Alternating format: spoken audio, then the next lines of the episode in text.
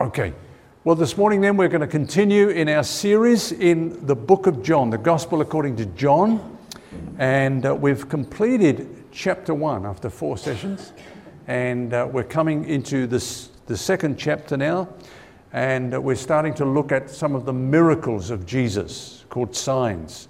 And the first one, of course, is the water being turned into wine. Now, just to give you a, a, just a, a refresher, what this book is about, so that we just know what John is trying to communicate through his gospel, is this, um, that Jesus is the Son of God. Jesus is the Son of God, and if we believe in him, we will have eternal life. He said, that's why I write these things to you. So he starts by saying, you know, in the beginning was the Word, the Logos, the Word was with God, the Word was God. And the Word became flesh. In other words, Jesus, who is co-equal and co-eternal with the Father, added to his deity a human nature as well. Didn't cease being God, but added a human nature to himself so that he could come and be a substitute for the human race, to give his life a ransom for many. And uh, John the Baptist proclaimed, behold, the Lamb of God. That's why he came, to be the Lamb of God, the sacrificial Lamb of God, the substitute who would take away the sin of the world. And uh, so now we come to the second chapter, where John has selected seven different miracles, seven miracles which he calls signs that attest to the deity of Christ, okay, the glory of Christ, that he is the Son of God. These signs manifest his glory, okay? Uh, so they don't just tell us some miracles that happen, but there's an aspect of his glory that we see in each one of them. For example, uh, we know that he multiplied the loaves and the fishes. Now, that's not just to meet our needs, showing that he can meet our needs, but showing that he is the bread of heaven. Because you remember they, they wanted to keep following him because they wanted him to do it again. Keep doing it again. Turn the, the, the loaves and the fishes, multiply them so that we can be fed. And he said, no, seek rather the bread that comes down from heaven. Because if you eat this bread, you will never be hungry again. The bread of life. And then, of course, he, um, he healed a man that was born blind. Uh, but... He went on to say and teach from that, that he is the light of the world. Just as he gave light to that man, so those who believe in him no longer walk in darkness, but are the light of God, walk in the light of God. Amen? Then he healed Lazarus. Now, he raised him rather from the dead. He could have healed him, but he didn't heal him. He waited a few days for him to die. He heard that he was sick, but he didn't go into the uh, town of Bethany to raise, to heal him until he died. Why is that? Because he wanted to demonstrate that he is the resurrection and the life, that he conquered death. We don't have to fear death because he is the resurrection. And um, praise God for that, amen? So all these signs illustrate some aspect of his glory. That's what I'm saying. So we're coming to the first sign, the turning of the water into wine. And what does that illustrate? The first miracle of Jesus in John's Gospel signified that Jesus had come to replace the cold, dead formalism of the old covenant with the life and the joy of the new covenant. And one of the things that made uh, uh, that is made prominent in John's introduction to his gospel in chapter one is the failure of Judaism and religion. Okay, in other words, he's showing, look, you know, this doesn't do it for us. Religion is there, but you won't find God in religion. You won't find what you're looking for in religion. Jesus did not come to start another religion. He said, I've come that you may have life and that you may have it abundantly. So in chapter one, we see how Judaism and religion failed. For example, the, the fact that the priests and the Levites sent someone from Jerusalem to inquire of John who he was. Now, if they were really in touch with God, they would have known. Their scriptures said, he is the one who's come to prepare the way for the Messiah, the voice of one crying in the wilderness. You remember? It says that in Malachi. It says that in Isaiah. They would have known if they were true leaders of God's people. They would have been able to Explain that to the people. And then John's statement to them. John answered them saying, I baptize with water, but there one stand, there stands one among you whom you do not know. The Messiah that all the scriptures pointed to, the whole nation of Israel were waiting for. He had come, but they did not know him. The leaders did not know him. They were blind, leaders of the blind. It was time to set aside the old covenant and to bring in what the Bible calls a better hope, that of the new covenant, which Jesus ushered in. The law made nothing perfect. On the other hand, there is the bringing in of a better hope through which we draw near to God. You remember Paul wrote to the Galatians and he said that um, when the fullness of time had come, God sent forth his son. That time had come. Jesus had come. And so the old covenant was now obsolete because the new covenant was going to replace it.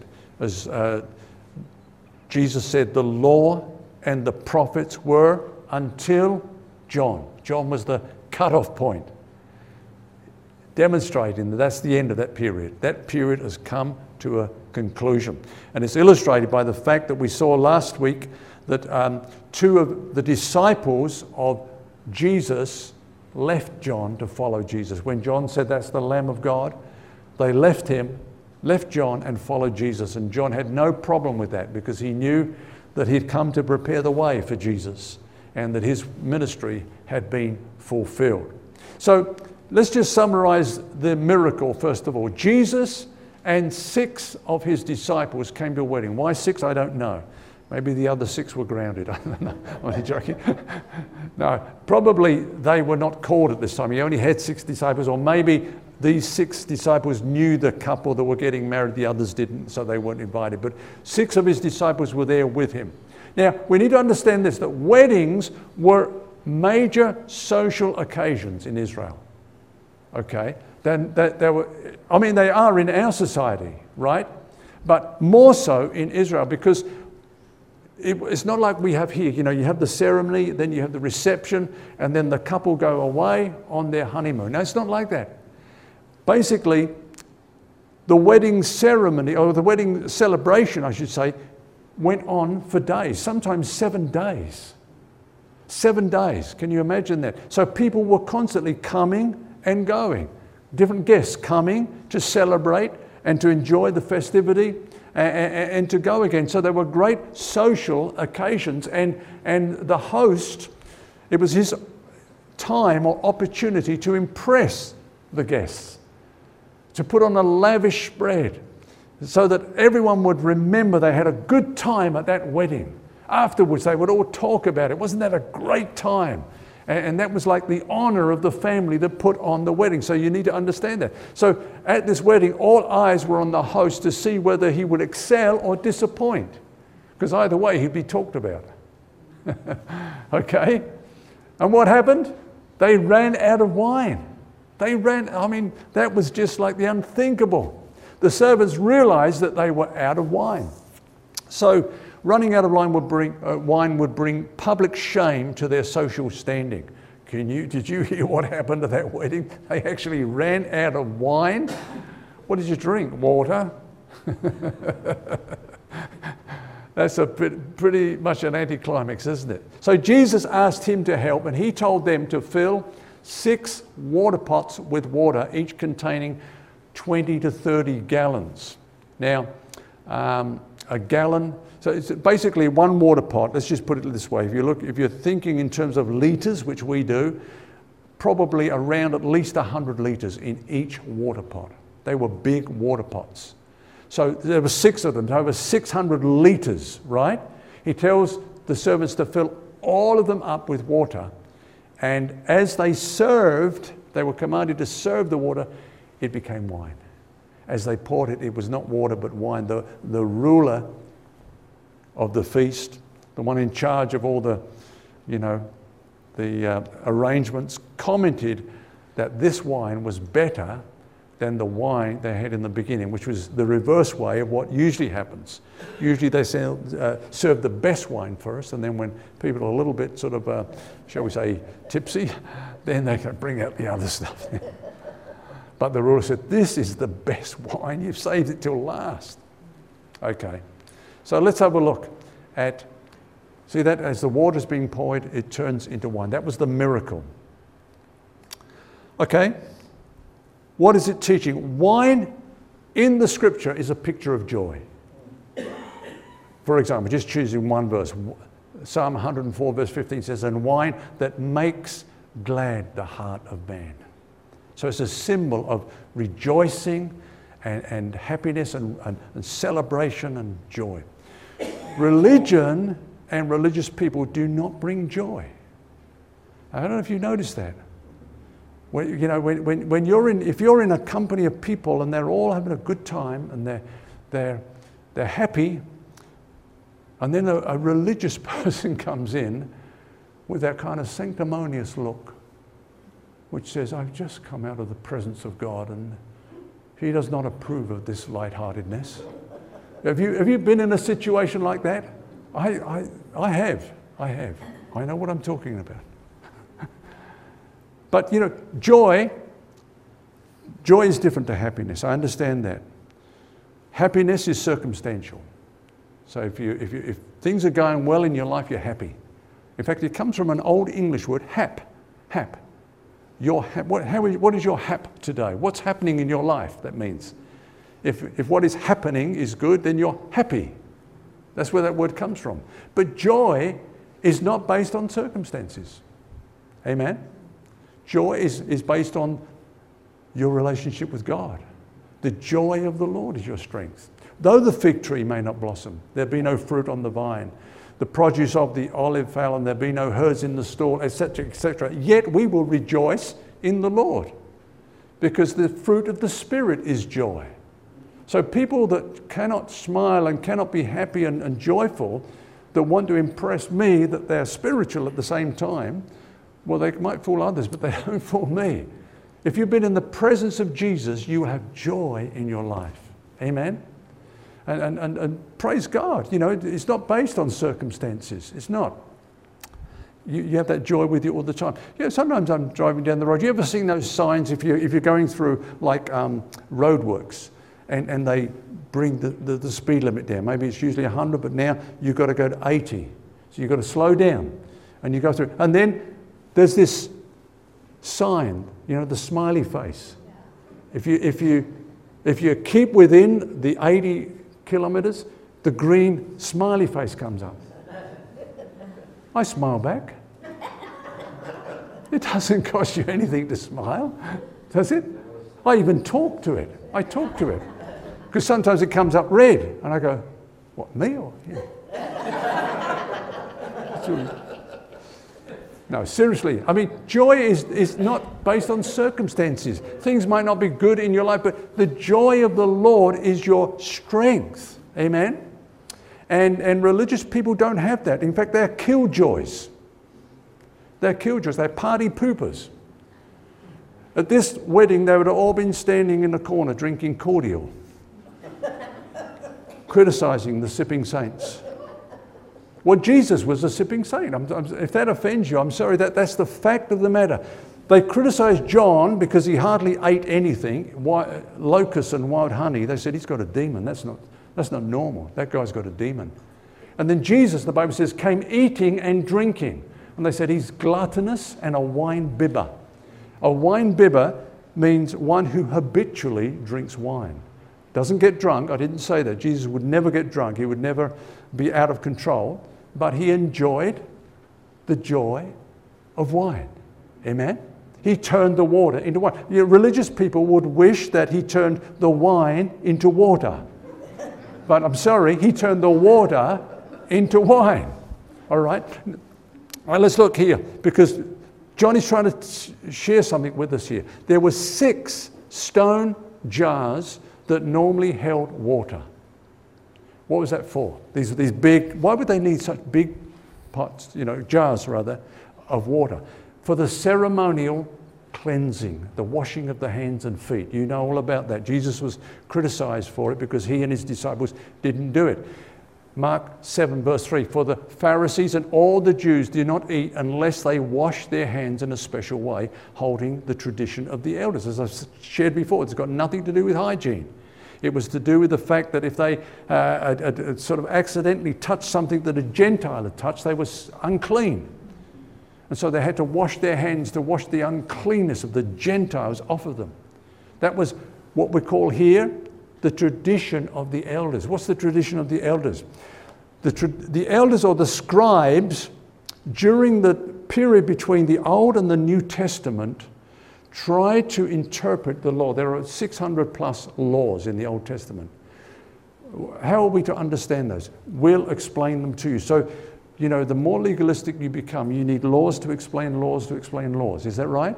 So they, they wrote thousands of laws, especially regarding the Sabbath, what you could do and what you could not do on the Sabbath. There were, for example, somebody said, Can, am I allowed to tie my knot on the sandal strap? Ah, you can, t- you can tie a knot on your sandal strap or even on your water skin, your water bottle, but you cannot tie a bigger knot than that. You cannot tie a sailor's knot, okay? That's, that's labour on the Sabbath. Or you cannot tie a, a camel driver's knot, okay? That's too big. That's, that's labour on the Sabbath, so that would be working. What about burdens? What, what sort of burdens can I carry? What, what sort of things can I carry? You can carry as much food as equates to one dry fig on the Sabbath day, or the equivalent to one swallow of milk. How much you can swallow in one gulp. That's how much milk you can carry on the Sabbath day.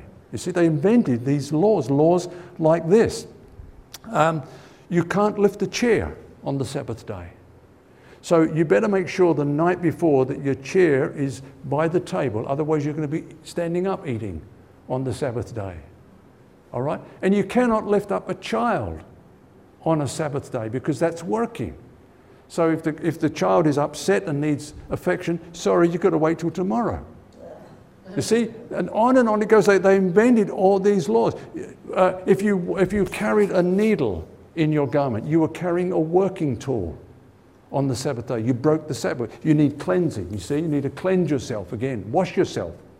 If you if you wore a brooch, same thing. In fact, you know, the, the, the commentators, I didn't make this up. This is all from those that have studied the laws and the traditions of the elders that are carried over even to this day.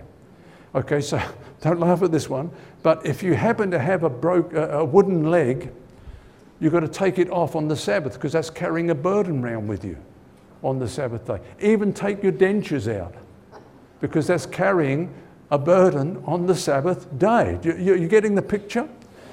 If and this will, uh, uh, please don't shoot the messenger, ladies. This, this law was for ladies.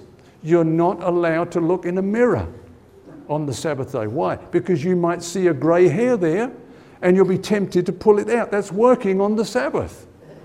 Now this, can you understand how the Sabbath became a burden for the Jews? And, and how Jesus came to set us free from that. You can understand also how I hate religion. Because people, you know, when I go home, my family are not Christians. And they, they say this saying, which I hate. You know, oh, Ken's religious. I say, look, call me anything, but don't call me religious. You know, I'm not religious. That's one thing I'm not. Then you explain the difference. Jesus did not come to start a religion and put us into bondage under this kind of thing. He came to set us free. We've been singing this morning songs, I don't know if you notice, about our chains being broken and, and, and us being set free. Jesus has done that. He set us free from that kind of thing. Oh, by the way, another thing, just in case you do want to be under the law, if you've got a sore throat, if you've got a sore throat, you can swallow some vinegar, if that will help, but you cannot gargle because gargling is working on the Sabbath. And on and on to go. There were thousands of laws like this. You say, who wrote these laws? These, the elders or the scribes, they wrote them. So they are the legalists, right? And the Pharisees kept them. They prided themselves in, they were the self-righteous. So you got the legalists, the, the elders and the scribes who made up all these laws. See how legalistic they can become and how much law they can put you under. And the Pharisees, they loved to show off, to parade that they'd kept all these laws, all these commandments. They, they paraded their self-righteousness and uh, love to be noted for how well they can. In fact, the word Pharisee means set apart. They, they you know, they said, we are those that are set apart unto the law. And, and so they, they took great pleasure in that. Now, here's the, here's the amazing thing. The water pots were empty. The water pots were empty. Just what an illustration of how empty this whole thing is. They needed to be constantly filled because under the law were, people were constantly needing to be cleansed. Now, friends, Christianity can become like that. We can, we can invent a lot of laws and, and rules for people, whereas the Bible says those that are led by the Spirit are not under the law. If, you, if the Holy Spirit is in you, you don't need people to tell you what's right and what's wrong. He's a Holy Spirit. Amen? He's not going to lead us into sin. He's going to lead us into righteousness. Amen? And, and you don't need to be constantly cleansed. That's the whole, that's the glory of the new covenant. The glory of the new wine of the new covenant is that he made one sacrifice once for all and sat down at the right hand of God, said it's finished. All your sins have been forgiven. Past, present, future. You say future? Yes, future. You better believe it because he's not coming back again to die again. One sacrifice once for all. And the same chapter says he is perfected forever those that believe in him. That's the new wine of the new covenant. Amen? Amen. Now there were six, right? Six of these pots. Six is the number of man. So in other words, this is, this is a man-made invention. Religion is a man-made invention. All that was left of Judaism was of the flesh. God was not in it. In fact, we're going to look at this, I think it's um, next week, or yeah, next week I believe, what were called the feasts of the Lord in the Old Testament, in Leviticus. They were called the feasts of the Lord because God did invent them. When John refers to them, he refers to them as the feast of the Jews. All those references show that.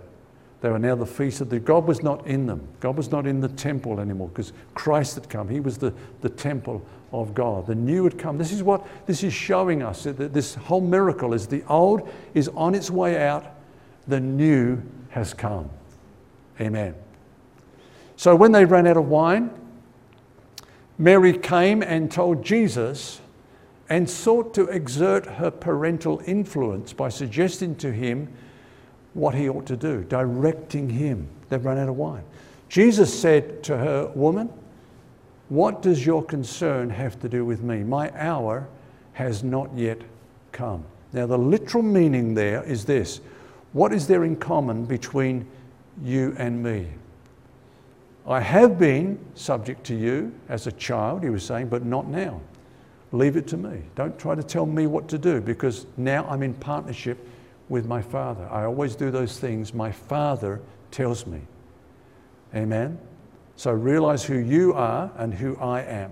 That's what he was saying. He was not being rude, but he was saying that, that his season of subjection to his parents was over. His public ministry had now commenced. And he says this, my hour has not yet come. That's quite a significant statement. My hour, my hour has not yet come. There's seven references I made to this. It's amazing how num- the number seven comes up a lot in John's Gospel. Seven times he declared, uh, different people declared that he was the Son of God. Seven times people recognized him as the Messiah. Seven times, uh, seven signs rather, John chose to reveal his glory. And now there are seven references to this hour. And I've called it the awful hour because he's referring to one thing and one thing only, and that is the fact that he would go to the cross and the sin of mankind would be laid upon him. He would bear the wrath of God and carried away once and for all. The Lamb of God who takes away the sin of the, uh, of the world. That's why he'd come into the world. See, friends, we need to keep that as focus as much as Jesus did, because a lot of people think of Jesus as being a good example, which he was, but that's not why he came. He did not come just to be a good example to us. Some people uh, see him as a good teacher. Uh, that's good. He is a good teacher, but he didn't come just for that. That was not the main purpose. Some people, you know, refer to the social gospel, the fact that he cared for poor people, the outcasts, the underprivileged and so on, and that's true. But don't get carried away down that road, because that's not why he came. He came to die in our place. And so seven times he refers to this. He saw, this is why I'm here. This is, the Bible says, I think, if, in fact, he set his face as a flint to go to Jerusalem. He was so set on that course. He knew why he'd come, and he knew that there was a time when he, he would do that and a time when he, when he should not uh, do that. So therefore, okay, so that, that's the first time. Here's the second time. Therefore, they sought to take him, but no one laid a hand on him, because his hour had not yet come. You see that? Jesus was in control of not only his death, but the time of his death. Second, the third time, these words spoke Jesus in the treasury as he taught in the temple, and no one laid hands on him, for his hour had not yet come. Fourth time, in John chapter twelve, but Jesus answered them, saying, the hour has come. Okay, this is the end of his teaching and so on, and the beginning of um, his going to the cross.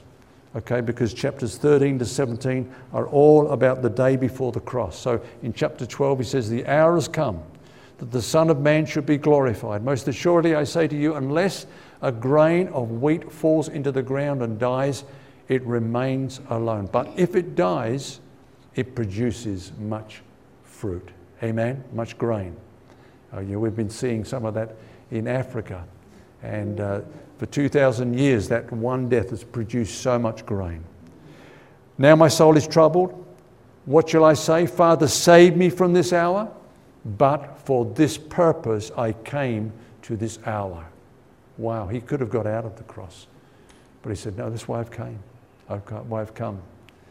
And then John seventeen, his prayer to the Father. Indeed, the hour is coming, yes, and now has come, that you will be scattered, each one to his own, and will leave me alone.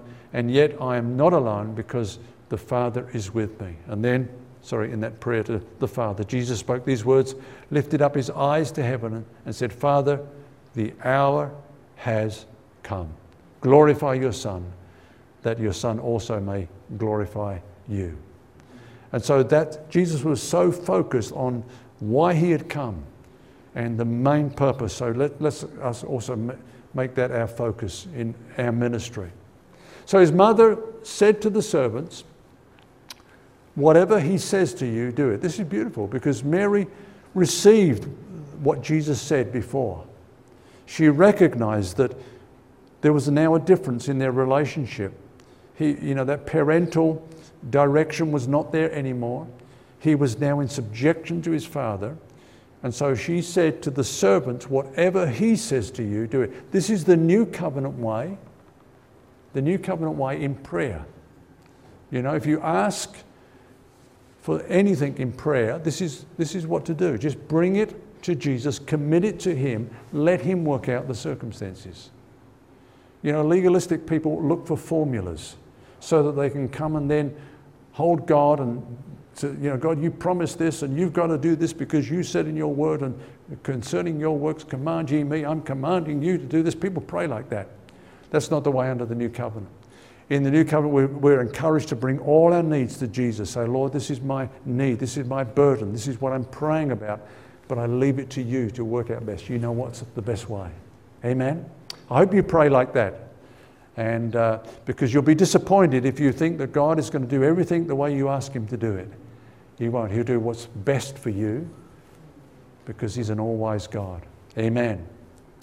Jesus told the servants to fill the water pots with water. Now, this is important. He is the one who works the miracle. Yet the servants filled the water pots and bore it to the governor of the feast. You see the difference? He was the one that turned the water into wine. But they had to first of all fill the, the pots with water and then go and pour it out to the, the, the, you know, the, the governor and also the guests. Uh, what took place... Oh yeah, sorry, let's just go back a sentence there. There was no magic formula. There was no magic formula. He didn't just sort of wave his hand and then all of a sudden it was done. He said, no, fill them up with water. They were still water. And then as they went and poured, then the water was turned into wine. So what took place was people, or people's obedience to Jesus. That's the key. That's all he asks of us, to do what he said, not to try to work out the, the results, work out the outcome, just to obey what he says and leave the rest to him. Now, God is pleased, like he used those servants then, to use human instrumentality in performing the wonders of his grace. We fill the water pots. He turns the water into wine. We present our humanity to him. He does supernatural things through us. Amen? So every day just come and present your humanity to him, and you'll see deity working through humanity. That's the wonder of the Christian life. God does extraordinary things through ordinary people. Ordinary people. In fact, not even his disciples, just servants at the feast. Just servants at the feast. So that his grace might be magnified. We have this treasure in earthen vessels, that the excellence of the power may be of God and not of us. Amen. I love it, you know, when, when people point out my weakness. I love it because I say, I know. In fact, there's so much more you don't know. I don't think you're ready for it yet. But that's the wonder of God using people like me, isn't it? It's got to be God that's doing it, because you know it's not me. You, you see my weakness. But the excellence, that, that word mean, excellence means beyond the ordinary or extraordinary. God does extraordinary things through ordinary people. The trouble is, when God does extraordinary things through ordinary people, ordinary people think that they're extraordinary. All of a sudden, they become puffed up. But no, just keep humble. Just keep real. Amen. Present yourself to God. Go on your way and let God work through you. Paul says, you see your calling, brethren, that not many wise, according to the flesh, not many mighty, not many noble are called, but God has chosen the foolish things of the world to put to shame the wise. And God has chosen the weak things of the world to put to shame the things that are mighty, and base things of the world and the things which are despised. God has chosen, and the things which are not, to bring to nothing the things that are, that no flesh should glory in his presence. Amen. Praise God. That includes all of us, friends. All of us are candidates for God doing the miraculous through us. Now, water is a symbol of the written word of God. I'm not going to spend a lot of time on this, but because we're going to get into it in chapter three when uh, Jesus speaks about being born again, that you've got to be born of water and of the Spirit. I'll bring that out then. But I just want you to know that water is a symbol of the written word. It's a symbol of this. It's a symbol of the gospel. And by it, we bring joy to human hearts. You see, we take the good news in these weak vessels that we are. The water is in, is in these weak vessels. But as we share it, it becomes wine in the life of others. It brings joy. Uh, there's no greater joy that I experienced than to get these testimonies, and they constantly come back, of people that have heard the good news through us as a church, as a ministry, as we're reaching out to the world. And they say, my life, I had it again today, somebody uh, shared, my life has been changed by this. My life has been transformed. That's joy. You know, I've got joy in my life now, which was not there before, because of the water that came through a vessel that was given to him, and he turned the water into wine. And notice this, the water pots were filled to the brim. Filled to the brim. These big pots, one hundred litres or so more. And he said, fill them all up. God gives good measure, abundance of grace. Look at how Paul rejoiced in that in the book of Ephesians. He says that in the ages to come, he might show the exceeding riches of his grace in his kindness towards us in Christ Jesus. See, I I never cease to amaze at the, the goodness and the grace of God in this life. But you know that in eternity, we will never tire of it. We will discover more and more of his grace and the riches of his grace to us. And throughout eternity, will be rejoicing in that. Paul says, to me who am less than the least of all the saints, this grace was given that I should preach among the Gentiles what? The unsearchable riches of Christ. Water pots filled right up to the brim and overflowing. And then this verse that we love so well, Ephesians three verse nineteen, to know the love of Christ which passes knowledge, that you may be filled with what? All the fullness of God. That's the Christian life. It's an abundant life. And uh, we'll never exhaust the riches of his grace. Now it says at the end, this beginning of signs Jesus did. That's what the new birth is. When you're born again, it's a miracle, but it's just the beginning of miracles. We see God miraculously working in our lives over and over and over again. The new birth is just the beginning of miracles. The, when the master of the feast had tasted the water that was made wine and did not know where it came from, but the servants who had drawn the water knew. It's interesting, isn't it? It's not just like the high and lofty ones that know, but God reveals these things to his servants, to the humble. The master of the feast called the bridegroom, and he said to him, every man at the beginning sets out the good wine, and when the guests have well drunk, then the inferior. But you have kept the good wine until now. They saved the best for last. And that's what God does. You know, the Bible says that um, we've only received like a, a, a deposit, a down payment of all that God has for us. It's just a, a deposit, just to secure it, as it were. But the best is yet to come, praise God. That's why he said, if in this life only we have uh, hope in Christ, we're of all men most miserable. But there's an eternity that is awaiting for us to enjoy the goodness and the love and the grace of God. So the new, the new covenant is superior to the old covenant. That's the whole point of this miracle. But now he has obtained a more excellent ministry, inasmuch as he is a mediator of a better covenant, which was established on better promises. Okay, let's finish up. The world and Satan also gives its best first and keeps the worst for the last. Is that right? For example, first, the pleasures of sin. Sin is a pleasure. Of course it is. That's why people are tempted.